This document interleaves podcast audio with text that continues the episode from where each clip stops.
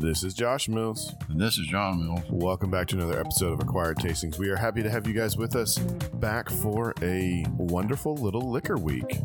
Right, Dad? Yeah, it's special liquors. Yeah, well, there's no real theme. We just both kind of picked uh, liquors that we enjoy, and we're going to have a great time today. So, Dad, what are you? Wait a minute. I enjoy uh.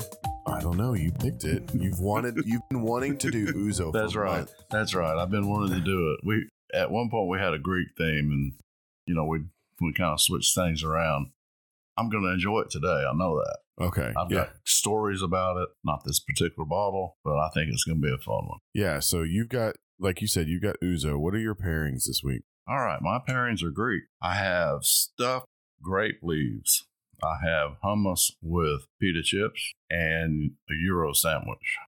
Okay. Pretty traditional, but when you go on the website and you talk about ouzo or you look up ouzo, see, it's an aperitif.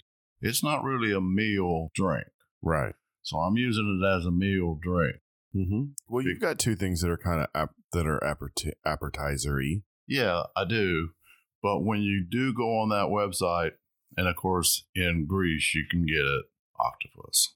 Oh. They do their thing with it and they kind of use their two little finger and thumb and they eat the octopus and they sip their ouzo. Uh, it sounds like you're gonna have some great stories and everything to tell, but we got we got to get through the opening first.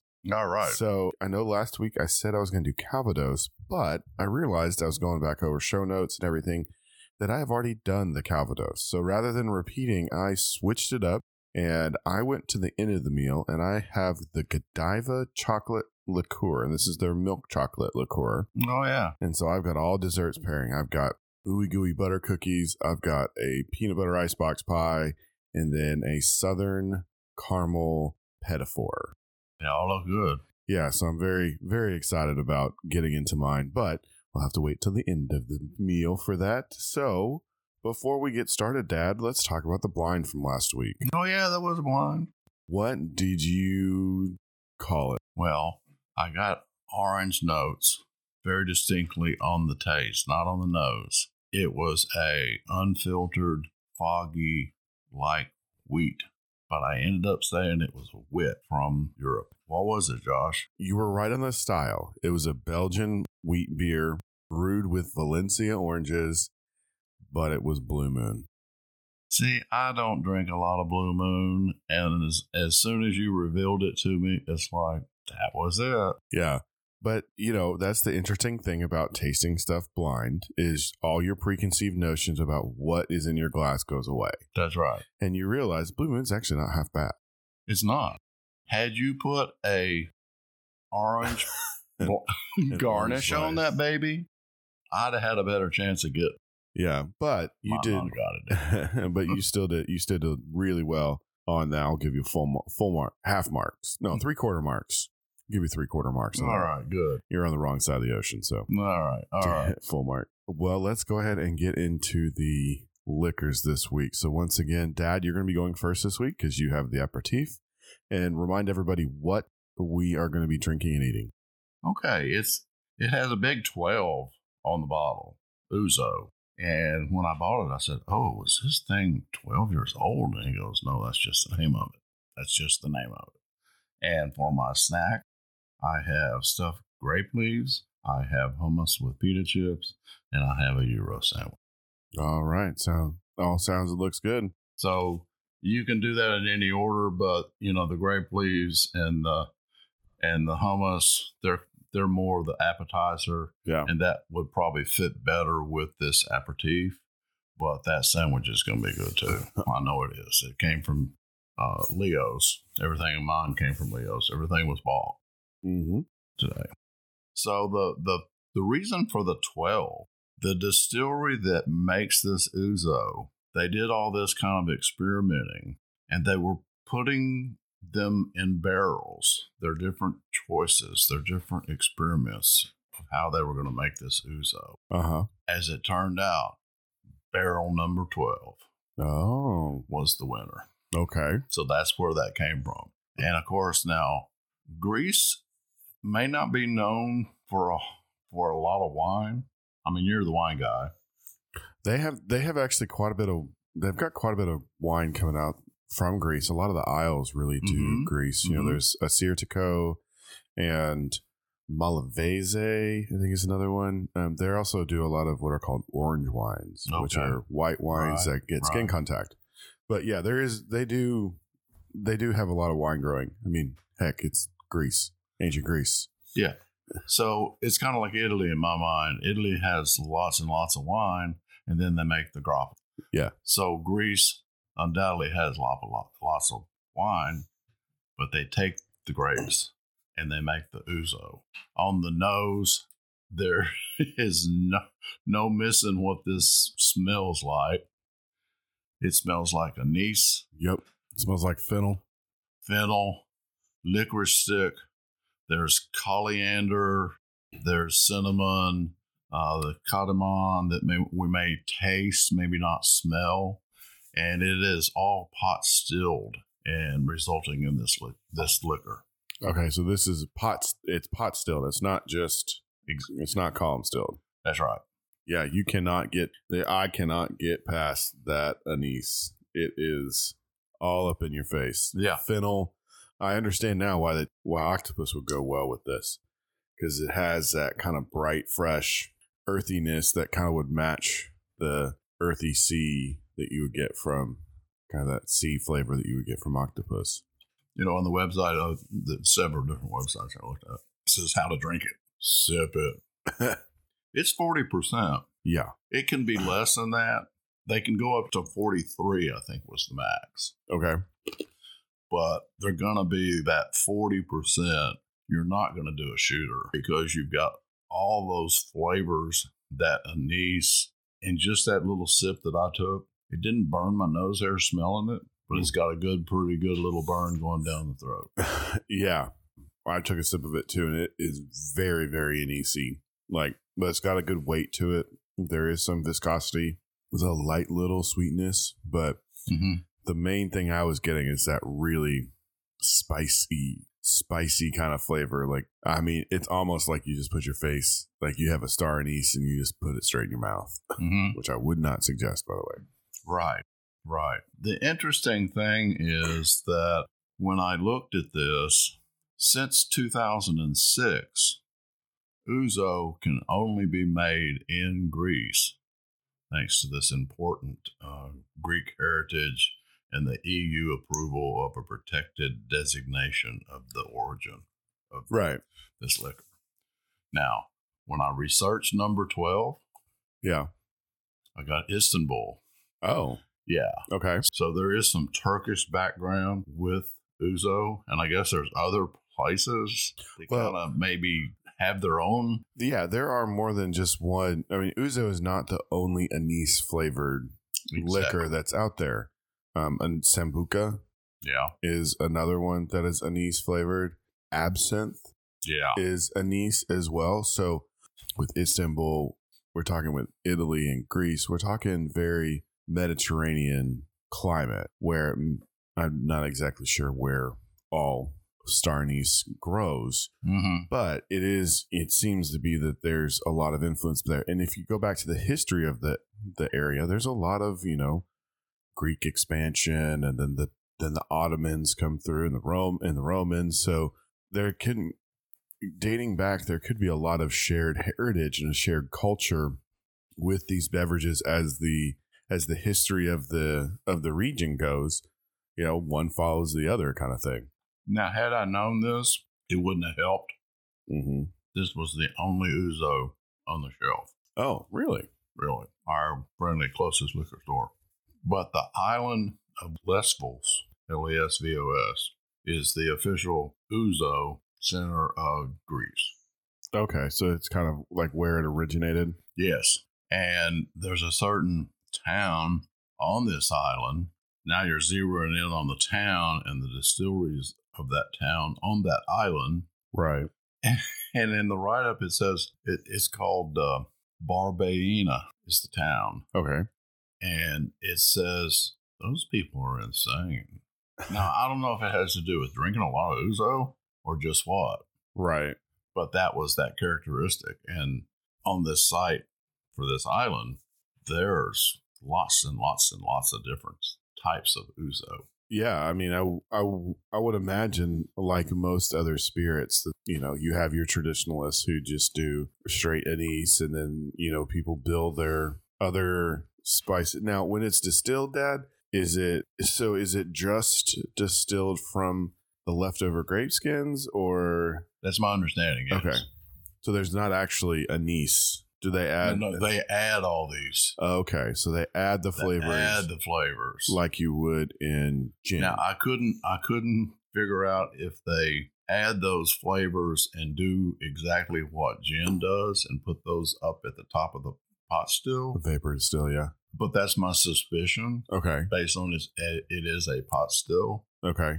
So that's what I think they do. So as I'm uh, continuing to talk away, go ahead and Yeah, I mean, uh, something. And I tried the grape leaf, very traditional. You see that at any Greek, uh, let's say, grocery store. You can buy those, or any can- Greek restaurant. You can get that. you can buy them in a lot of just grocery stores. A lot of times they'll come canned, and they Oh. won't actually be marketed as grape leaves. Some they'll use the Greek term dolmas, Dolmas, yeah, the Middle Middle Eastern term dolmas, yeah, and that's what they are. I mean, they're stuffed grape leaves with rice and lemon. And, yeah. you know, the lemon kind of played pretty well with the It spiciness. does. It you? does. It kind of. I did the grape leaf, and and yeah, the the rice and the grape leaf. So what does a grape leaf taste like? You know, it's like I don't know, but all of that seemed to calm down the anise and the fennel and all those flavors. Yeah, But you still got that alcohol bite right. from this forty percent. Now, when you tasted it,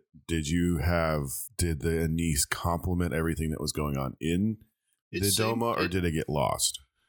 No, it it complemented it, but it calmed it down. It didn't get lost. Yeah. it's still there, and it kind of blended in with it just the dolma. It seemed to it seemed to blend in, and That's I was good. happy with that. That's good. Now I wonder how the octopus would work because the octopus, there's all kinds of different ways to cook an octopus. Typically, you want to boil it for a long time and then let it cool, and then maybe grill it or something like that. Otherwise, it can get real chewy. Yeah. You know, when we were in Italy, our driver for our wine tour, that's what he had for lunch, and it was, you know, Octopus. yeah, it was six or seven and eight inches around. Yeah, we have a couple places in town that do octopus. Some of them do octopus salad. I think one just does like a uh, grilled octopus like appetizer. So back in 1980, before you and Marie were either born, Yep.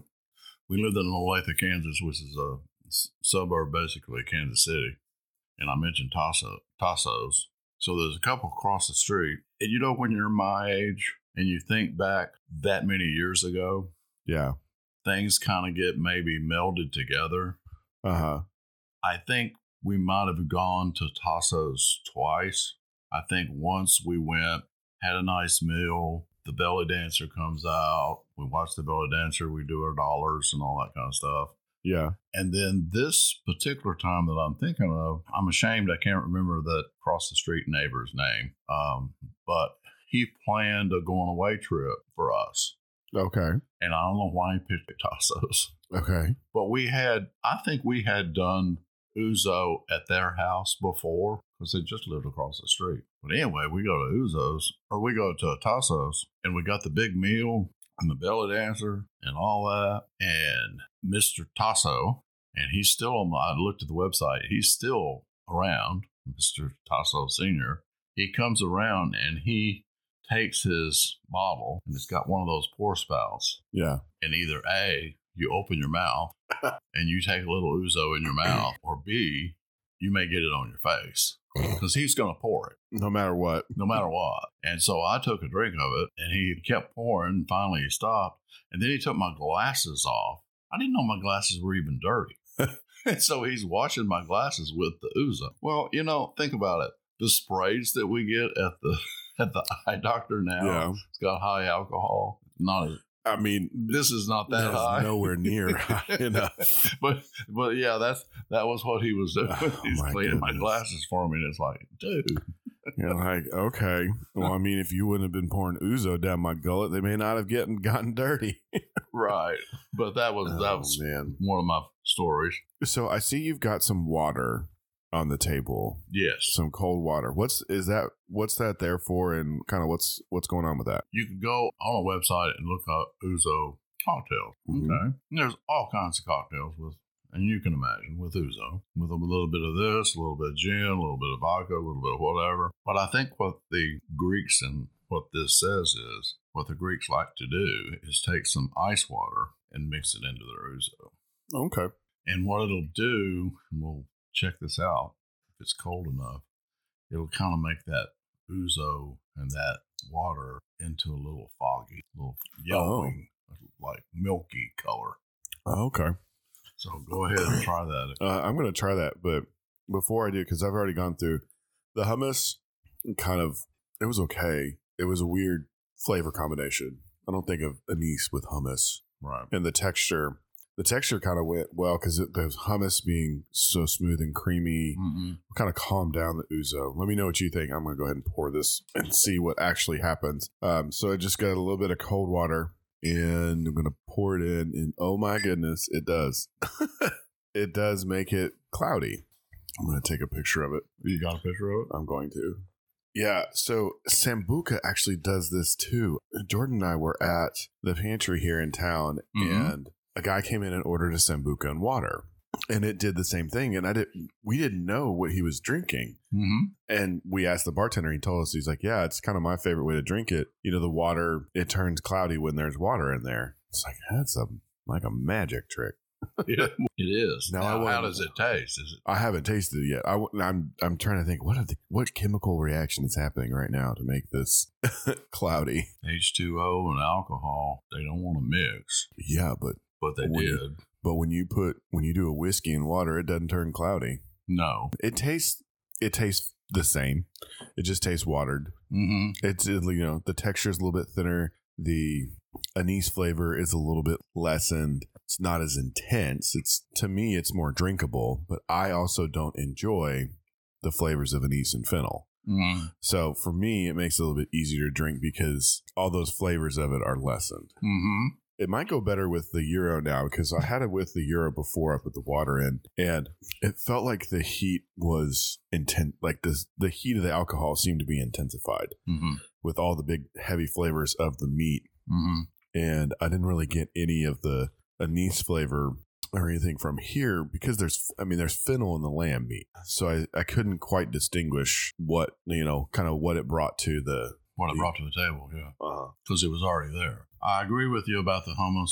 That that pairing didn't really work because the creaminess and everything that you said was so true. I mean, and the ouzo just kind of washes over it and says, "Move along, doggy." yeah, you and mom have never been to Greece, is that Mm-mm. right? Mm-mm. And you guys haven't really done anything in the Middle East either. Mm-mm. I, Israel. Egypt, Leb- Turkey, No, those sorts of things. No. Okay. I, you know, I've had some friends who have gone to Greece. Most of them at the time when they went to were underage, but they did say, like, they did say, like, Ouzo was around, like you said. Mm-hmm. And you see people just sipping it, you know, at the cafes before lunch. It's, it's a very, or not before lunch, before dinner. Um, well, maybe some people before lunch, but Right. it's it's a very common it's a common aperitif you know very before your meal mm-hmm. very with little tapas style stuff Mm-hmm. and i uh, you know they they just said it was you know kind of all around but it mean, makes some good cheeses would really go well. what type of cheese are you thinking Well, n- not the not a Gouda, no, excuse me, not a blue cheese, but more like a Gouda, a kind of soft Gouda, or even some of that uh, Eng- English cheddar, mm-hmm. Something that has has some texture to it, and I think that would go well with the ouzo itself yeah and the you know the fennel and those things. They wouldn't nec- they wouldn't wash over the cheese wouldn't wash over the the drink. yeah Now, if you got the Humboldt fog or something, I don't know what would happen. i don't think that would work really well No, i don't think it. I don't think it wants super strong, astringent flavors, like you said with the blue cheese. I think it would be the same kind of thing with the blue, Right. But I do think softer cheeses would be would go really well with this because it would give some of that weight. Mm-hmm. It would give that the anise a place to go. Mhm. Like I think about any cheese that would go well with truffles, that really earthy kind of mushroomy truffly flavor, I think would go well with this ouzo. Even some maybe some just plain old goat cheese. Right. If it's not too sour, not too acidic, I think would would bump up really nicely against that. And seafood, Yes. I think some Well, like light little seafood, yeah, octopus, you know, but lightly grilled like prawns, Mhm. boiled shrimp. This would be an interesting. I don't know how it would work with the spiciness of, of it, but it would be an interesting like thing to have sipping as you're like beginning a crawfish boil. Mhm. You know what I mean? I don't think it would go well while you're doing the crawfish. I think it would be a great kind of summery, summer warmer temperature kind of drink. Well, just a simple, and if you wanted the water, like ouzo water, and like some lemon, just some something to give it a little bit of that citrus bite Right. would go well. hmm Um, and so these these ouzo's been around since the officially, I think the first official distillery is like the 1880s, but been around long before that. Oh yeah. And it could be the the mythical gods brought it down from on high. I don't know. you know, I bet some fried calamari would work. oh, absolutely, Any, absolutely. any type of oh, like oh yeah, seafood appetizer. That's why I was thinking about like a low country boil or a crawfish boil yeah. would be interesting as kind of like your first little drink that you're having with some water. I like that idea of the lemon though. I like that idea of a little squeeze of lemon in there to brighten it up, or even orange, because orange and fennel go really well together. Um, so I think it would be, I think maybe just a squeeze of orange. Well, have you had a fennel steak? What? Steak with fennel? No. Okay. I don't like I don't like fennel, so I I wouldn't Oh, okay. I wouldn't order it. It's an acquired tasting like this right here, all this that we're doing. So then in some I told about 1980. Well, it wasn't very many years later. So in 1980, they gave us a going away party. Because y'all we were were, moving to Kentucky. We were moving to Kentucky. Uh, That's where I was going to be on a coal fired power plant wet scrubber. And if you don't know what that is, email us and I'll be happy to, to go into that later. But it's not something we need to go into at this point on the podcast. But if you know about power plants, you know that there's a lot of big, huge buildings with big, huge steel that is support steel to hold all these things up. And if you know that much, then you know we we have to paint this steel because the acidity of what's in that building could cause rust and cause the whole thing eventually come tumbling down. which nobody wants. Nobody wants that. Well, on this particular project, the painters were Greek. Okay. All the painters that came out to the job site, to my knowledge, none of them spoke English. Okay. So the project manager was having some difficulty of communication. And just like anything else, you want a particular color for this particular area, and you want a partic- particular thickness of paint for that particular area, but you don't want the paint to be so thick that you get the running. Yeah. I think his name was uh, John Peridicus. John doesn't sound right from a Greek name, but Peridicus probably is. At any rate, he would come in to the construction trailer to visit with Tom, our project manager, carrying a bottle of ouzo in each hand. Okay. And he'd set them down on Tom's desk and say, We paint, we fix it. Because he'd gotten the word that either it was the wrong color Yeah. or there was so much paint that there was a run. Well, with you would think, what's the problem with a run of paint? Well, there's air behind it, and so eventually that rust can get in there and cause cause that steel to start rusting. Right. So I don't know how many times Paradicus would come in there with two bottles of Ouzo, one in each hand, and say, "We fix, we paint," and put them on Tom's desk. And Tom took them home, and I don't know what he did with them. Well, I bet he drank them. Well, I don't know. he sure didn't share it. Never invited you. He over. didn't share it with Don and I. but but yeah, it was like time after time after time. Here comes the ouzo, and I bet it was really well. I don't know what kind of Ouzo you can get in Kentucky, but uh, I'm sure it was. He may he may have brought a couple cases with him. Who maybe got know. sh- or got them shipped to him. You know, shipping was a whole lot different then. right. This is pretty good. And you like the you like the gyro? Yeah, with the gyro, when I had it, once again, there's there's a there's a lot of yeah, there's a lot of flavors going on in a gyro, especially in the lamb meat it, itself. And so the fennel, the nice fennel flavor, is already in the lamb meat because they use fennel in the lamb meat, Mm-hmm. dried fennel seed, and so it kind of get it kind of gets lost Mm. in there, and all that was really left was the alcohol. Now, after the water, you know, it's still the kind of the same thing, but it was, I mean, it was a good gyro. I'll uh, I'll let you finish chewing and let me know what you, what you think of it. I mean, I don't have any Ouzo stories. Ouzo is not one of those things. I now Sambuca, I Sambuca. The only like real stories I have is like the first time I ever tried it. You know, I get it. I get it put in front of me, and I'm like, "What in the world? Why are there bugs in my glass?" Mm. And because the Roman tradition of putting, co- they put coffee or espresso beans, Mm-hmm. three espresso beans, Right. Um, and that whole kind of tradition there. And I mean, I haven't seen it when I've looked at it, but are there any traditions when it comes to Ouzo that you've seen like that in your research? Not not that I'm aware of. So, what do you think of? The- that is magic. I know you just, just poured- poured water in mine. It's just amazing. So what did uh what did you think of the gyro and the Well, it's like it's- now a lot of places you go. I've gone to get a gyro at some of those places where they well, like those. Uh, maybe it's that uh, Brazilian steakhouse place where they had that big honk. and the spit they're and cutting they're- off it. and they're cutting it off in in thin layers. Uh huh. This is really thick, Yeah. so it sort of was unrelenting as far as the thickness of that meat and the fennel that was in that meat. And so they didn't get the sauce and the onion and the tomato like I like it to Mhm. kind of mix it all together. Right. So it was it was like on like, Yeah. but it was fennel on fennel. right.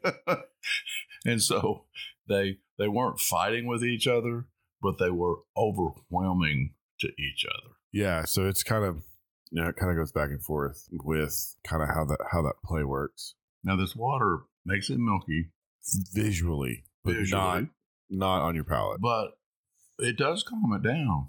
I mean, it's like taking your bourbon and putting water in it. It's not going to be as as alcoholy hot, right? And this doesn't seem to be as alcoholy hot or as anise and fennel spicy. Right. So I I can see why the Greeks or anybody would want to do it that way. Yeah. I mean, it's just not everybody enjoys sipping straight alcohol. Right. So having a little bit of water does help. Right. But there are some there are some beautiful cocktails. The Greek Revolution shooter. Yeah. Let's see. What it turns out red. Well, where's the recipe? These are just pictures. I'm sorry. But yeah, I think you you could come up with there's different recipes for this ouzo. Yeah. It's. I'm sure there are a lot of cocktails that it's involved in. Well, that's uh Anything else pretty, you? that's pretty much what I have. And the glassware that they show is a very simple glass. And you'll see on the Instagram, you know, I've got a not quite so simple glass, but I don't know that it really matters what you drink that ouzo out of. Right. It's not really something that you're not going to nose it like the Glencairn glass, you know, but, uh, and it says, it says to, uh, drink it cool. It says don't refrigerate it, but I, I did refrigerate it for a little while to cool it down. And then the, the water.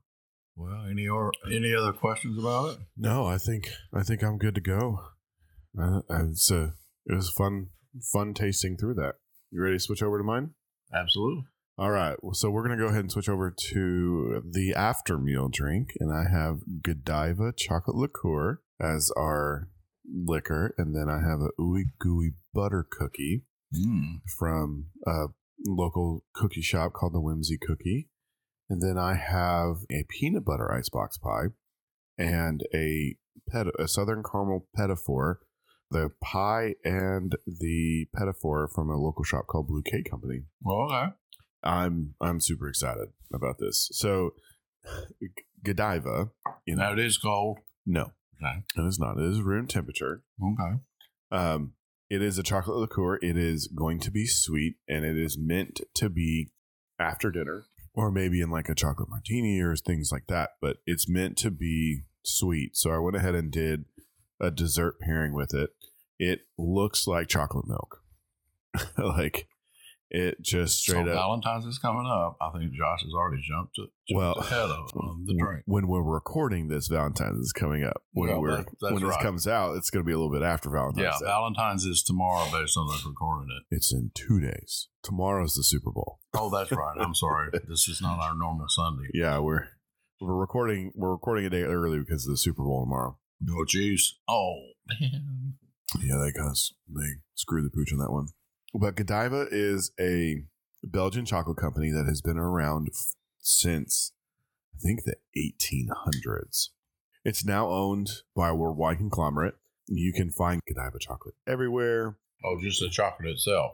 Yeah, just the chocolate itself. Oh, yeah.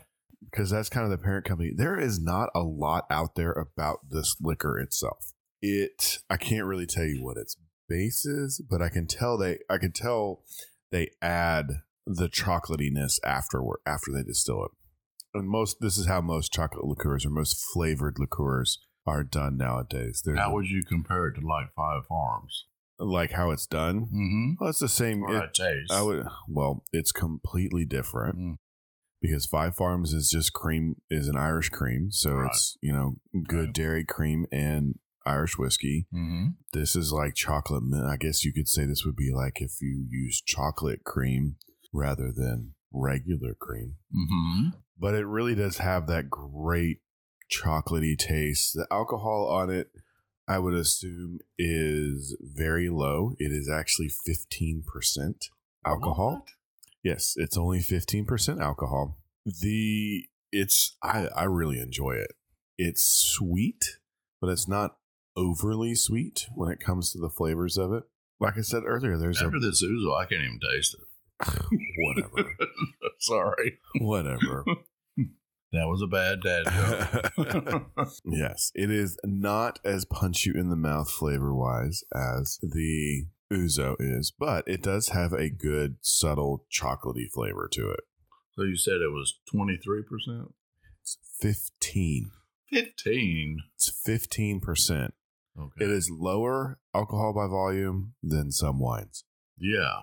Yeah. Big cab, big Merlot, or in that 15 range. That ooey gooey butter cookie So is is really order? good. It doesn't matter. They're all desserts.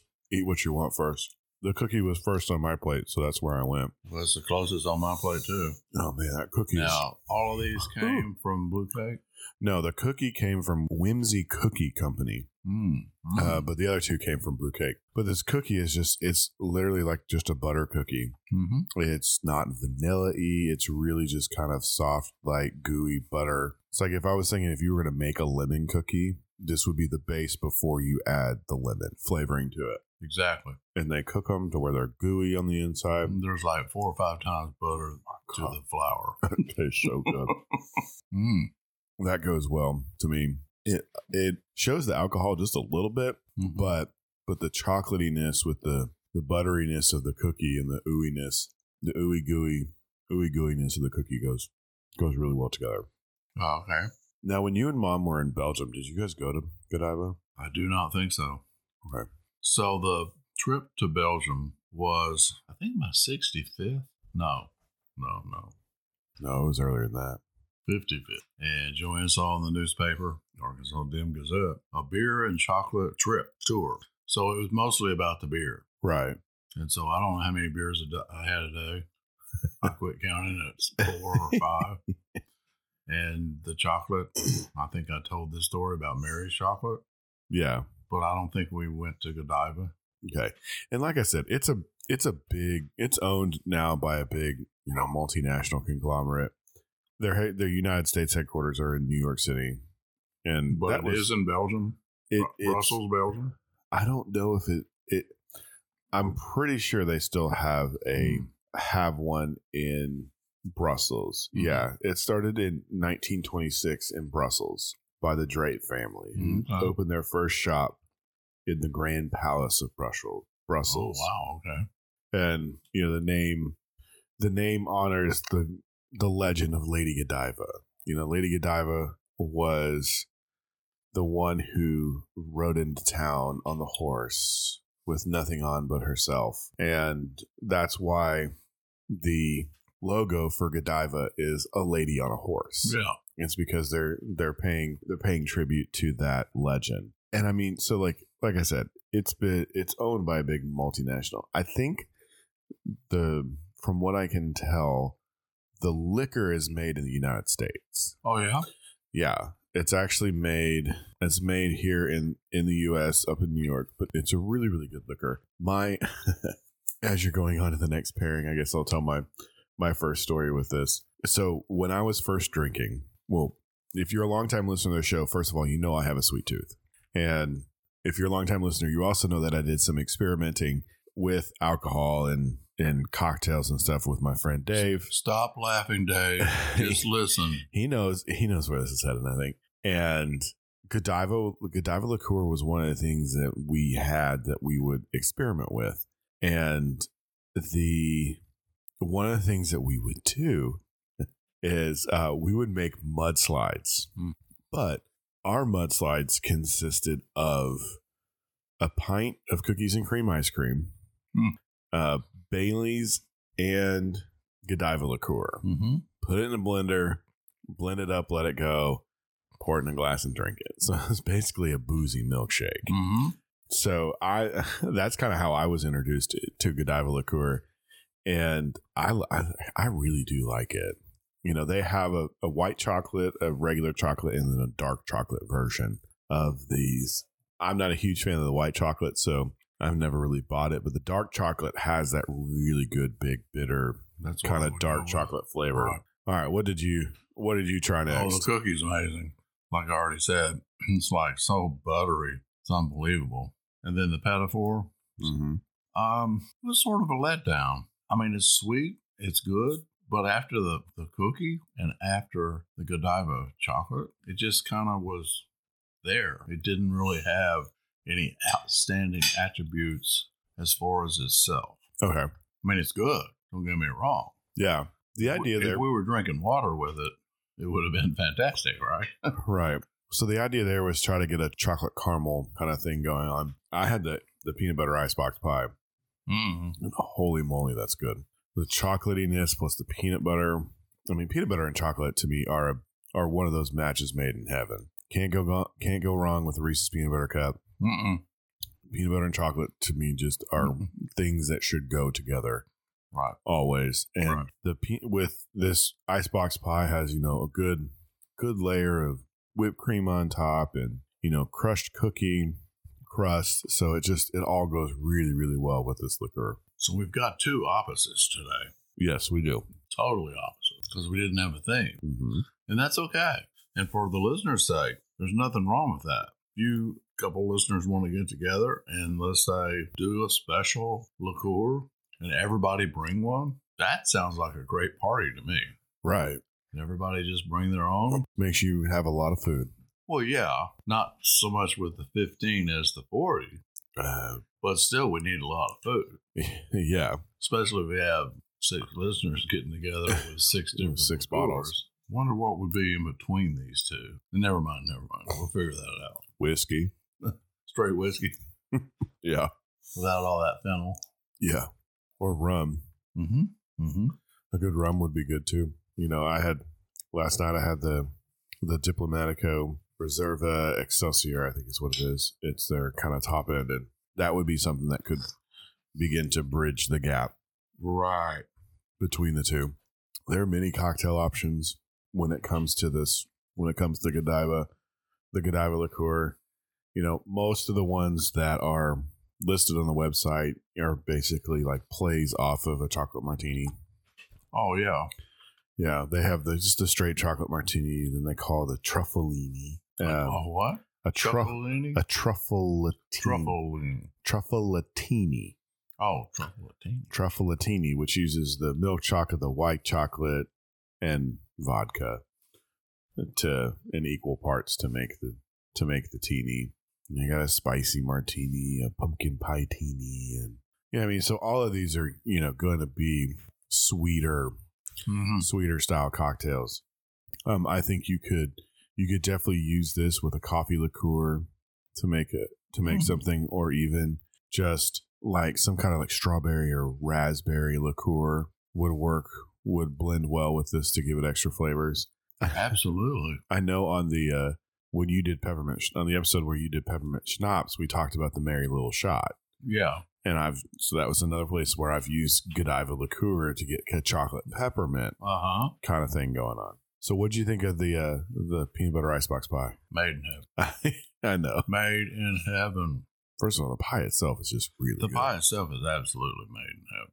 And then just to add the, the sip of the Godiva just puts it over the top. No. You know, as much as we've scoffed at this being fifteen percent, you know, the more I think about it, fifteen percent may not be a bad idea for this.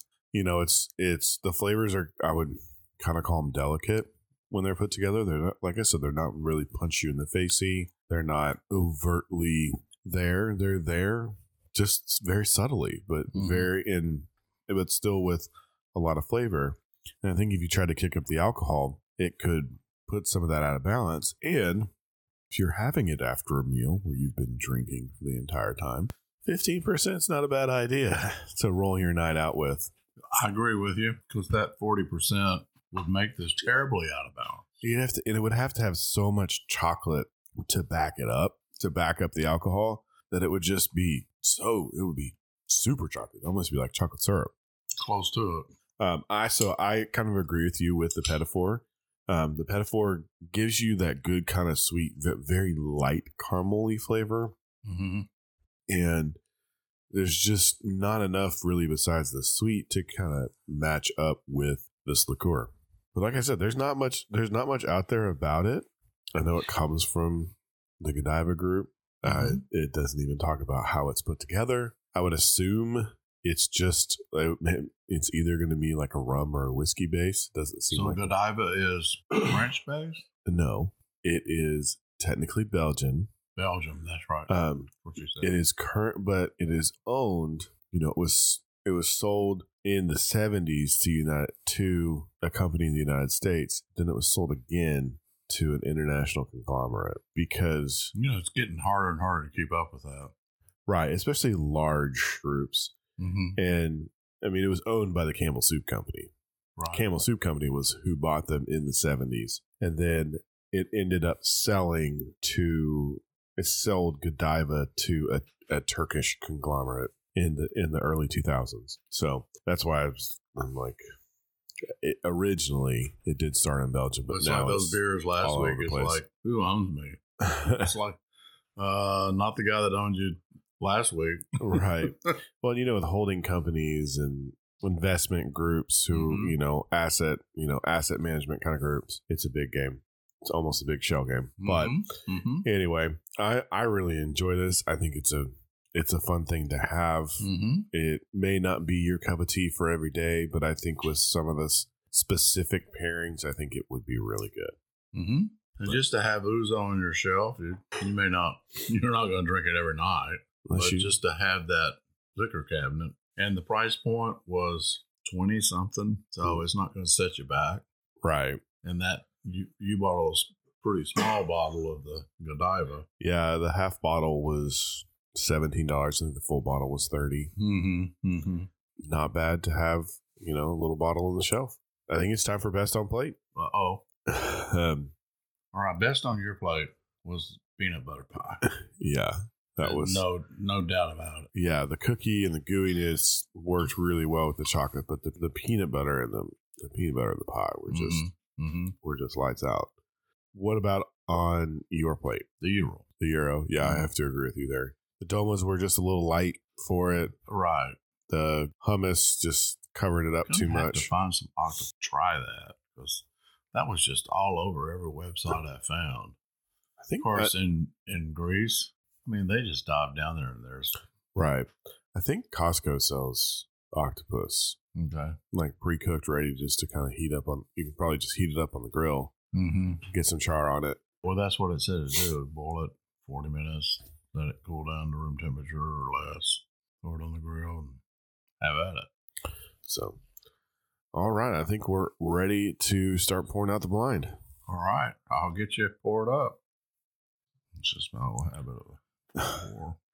All right, so Dad's got ahead, went ahead and got me a liquor here to blind. This liquor is caramel in color, uh, so Not I'm. I'm going to assume that there is some kind of oak aging on it. It is clear. There's no fogginess, no cloudiness to it. Um, smells slightly sweet, um, almost like there's almost like of honey. Uh, there's a little bit of nuts, kind of roasty in the background. Um, I'm a little congested, so I'm having a little of a hard time smelling. And I'm getting a little chocolate from the last drink. So, Get a little Get a little butter. a little carryover. But it has nice leg. You notice that? Yeah. Um, it is. It's on the lighter side in the smell from what I'm getting, but once again, I'm a little, like I said, I'm a little congested. Um, let's go ahead and give it a taste. Mm. Thinner on the palate than I was expecting. Um, not real coating. It's not real hot. Um, there is alcohol going on there, but it's not super prevalent uh, for a liquor. It's more than 15%. Well, yes, that's why I said for a liquor. yeah. Um, but it's not like super burny. It's not making me breathe fire. It definitely is. Um, it's there, but it's probably up in the the thirty to forty range. I wouldn't say it's over forty five, Mhm. forty six. Mhm. Okay. Um, man, this is really delicately flavored. Um, there is definitely oak usage. You get that kind of nice woody oakiness. It's really light on the palate. There's not a whole lot of expressiveness. Um, there's some kind of like light nuttiness. There's some. It's not overtly sweet. It's not really showing that it could be a particular grain. Um, so it feels really light. Like I keep going back to this this idea of it being light and clean um, on the flavors, and especially the palate. Now, I am having a hard time tasting because I am I'm quite congested. That's the third time I've said that. Okay. Um, so because of the oak aging, the lack of extra botanicals, the lack of a particular single note that's driving through the um, through the uh, distillate itself, um, and the fact that it, like I said, that it was oak, that it has been oak aged. Um, I'm going to begin to narrow this down. I'm going to say, and we're going to start that this could be a rum, it could be a cognac or a brandy. It could be a whiskey of some sort. Um, so, like I said, it doesn't have any flavors driving through it, so it's not a particular type of liqueur. It's not really botanically bright and dense, so it's not gin. Um, if it's barrel aged vodka, kudos on buying that, Dad, um, or finding it even. Um, uh, so that's kind of where I'm narrowing it down to. I think let me go at it one more time.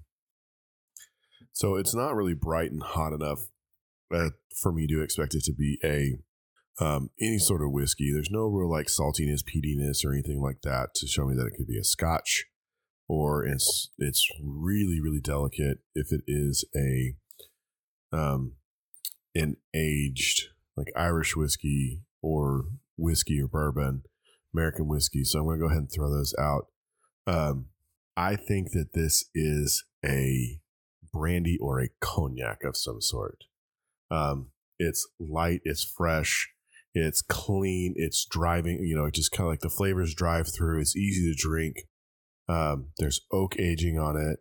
And because of that light delicateness, is why I really think it's either a brandy or a cognac. And I cannot distinguish between the two right now. So you threw out rum?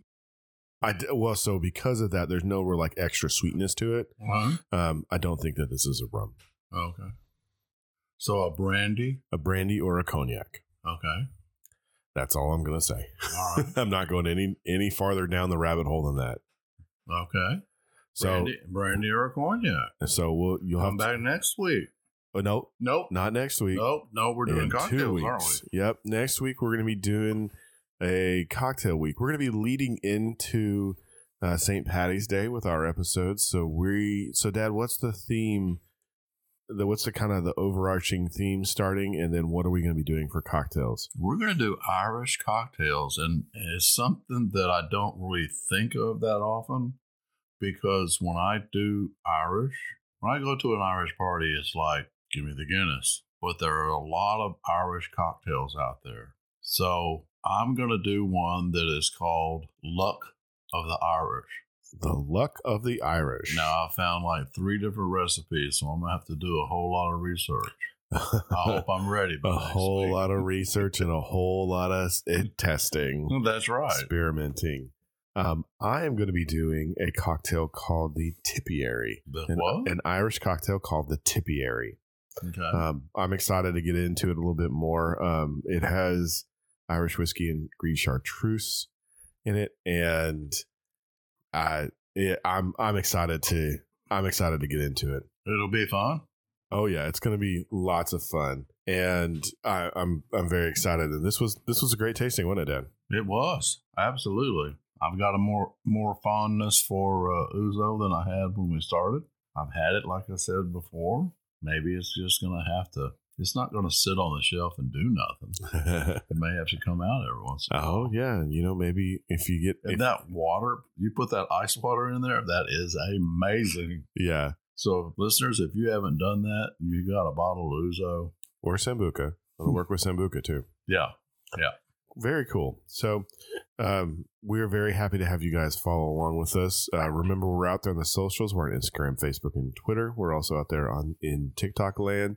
Give us a like, follow, describe on your favorite podcast platform. Shoot us an email. We'd love to hear from you. Acquiredtastings at gmail.com. You know, we, we look forward to seeing all the all the ratings and the stars that you guys give us. And we're we're just really happy that we can continue to do this, even though hopefully COVID is waning and you're able to get out and have more parties it's hard to with your friends. Uh, we are very happy that you guys have stuck with us and continue to give us a, a listen. Yeah. And so, with that, once again, I'm Josh Mills, And I'm John Mills. and we'll see you next time. Thank you and goodbye.